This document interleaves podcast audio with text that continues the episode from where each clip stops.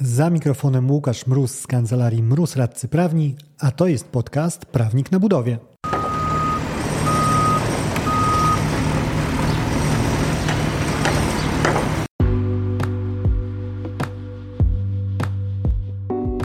Z tej strony mikrofonu radca prawny Łukasz Mróz, a to jest podcast Prawnik na Budowie, w którym mówimy o wszystkim, co związane z kontraktami budowlanymi.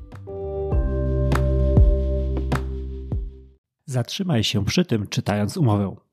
To cykl postów, które rozpocząłem w swoich mediach społecznościowych i pomyślałem, dlaczego by nie przenieść ich także na łamy tego podcastu. W każdym z tych postów planuję wskazać konkretny, mały wycinek umowy, który przy negocjacjach warto objąć swoją uwagą. Pierwszy z nich to kwestia zobowiązania podwykonawcy do robót. W jaki sposób? Ano w taki, że taki podwykonawca może być zobowiązany do pracy chociażby przez całą dobę i również w weekendy. Czyli opcja takiej nieustającej imprezy budowlanej jako możliwy do wprowadzenia tryb pracy. W detalach te rozwiązanie przybiera różne formy, no ale zamysł jest ten sam. Jeżeli dojdzie do tego, że zagrożone będą terminy z przyczyn najróżniejszych, Generalny wykonawca chce sobie zabezpieczyć możliwość rzucenia wszystkich rąk na pokład i sprawienia, że na placu budowy dosłownie kurz będzie się podnosił, tak szybko będą toczyły się prace.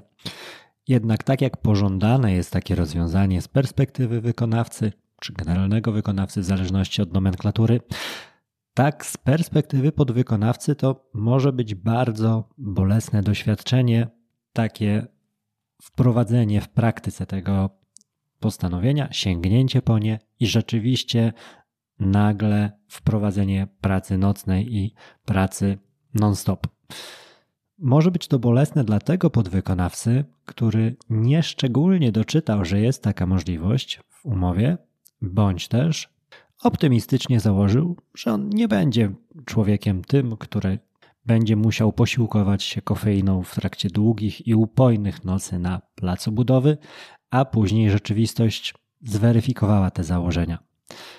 Jakie rzeczy inne niż komentarz prosimy o usunięcie tego zapisu wrzucony w Wordzie może wziąć pod uwagę podwykonawca, jeżeli chce renegocjować takie postanowienie, rozmawiać o jego zmianie, modyfikacji? Możemy pójść w kilku kierunkach, ale weźmy takie dwa przykładowe. Po pierwsze, zastrzeżenie, że polecenie intensyfikacji prac generalny wykonawca będzie mógł wydać, jeżeli do zagrożenia terminów doszło z winy podwykonawcy właśnie. Czyli jak najbardziej mogę odpowiadać za swoje błędy, ba, no jest to uczciwe, że jeżeli pofolgowałem sobie gdzieś w czasie e, realizacji i doprowadziłem przez to do tego, że kalendarz niebezpiecznie nam się skurczył, to zostanę pociągnięty do odpowiedzialności, tak to nazwijmy, i na noce i dnie będę wystawał na placu budowy, nadrabiając swój postęp robót.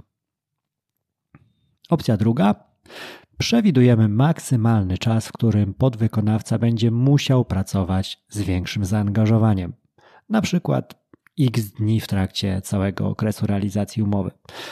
W taki sposób dostaje podwykonawca możliwość orientacyjnego przynajmniej skalkulowania, jaki bufor bezpieczeństwa powinien uwzględnić na to, że poniesie wyższe niż zakładane przy takiej typowej e, realizowaniu robót w typowym wymiarze czasowym koszty.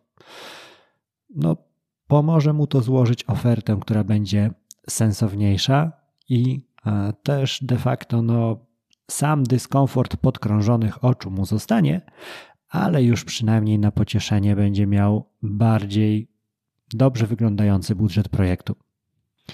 To tyle, jeżeli chodzi o tą wrzutkę, o tą pierwszą odsłonę.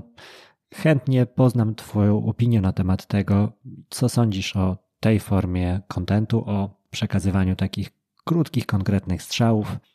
A już w kolejnej odsłonie poruszę kwestię robót dodatkowych i zamiennych oraz klauzul ich wyceny.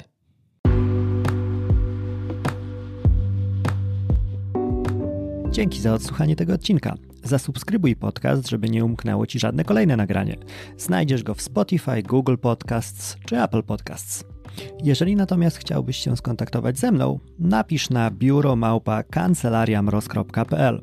Znajdziesz mnie też w mediach społecznościowych. Na LinkedIn wpisując w wyszukiwarce Łukasz Mróz, a w Facebooku czy na Instagramie wpisując Prawnik na budowie. Do usłyszenia w kolejnym odcinku. Dzięki za odsłuchanie tego odcinka. Jeżeli chcesz się ze mną skontaktować, możesz napisać na biuro małpa albo zadzwonić na 577 665 077. Znajdziesz mnie też w mediach społecznościowych.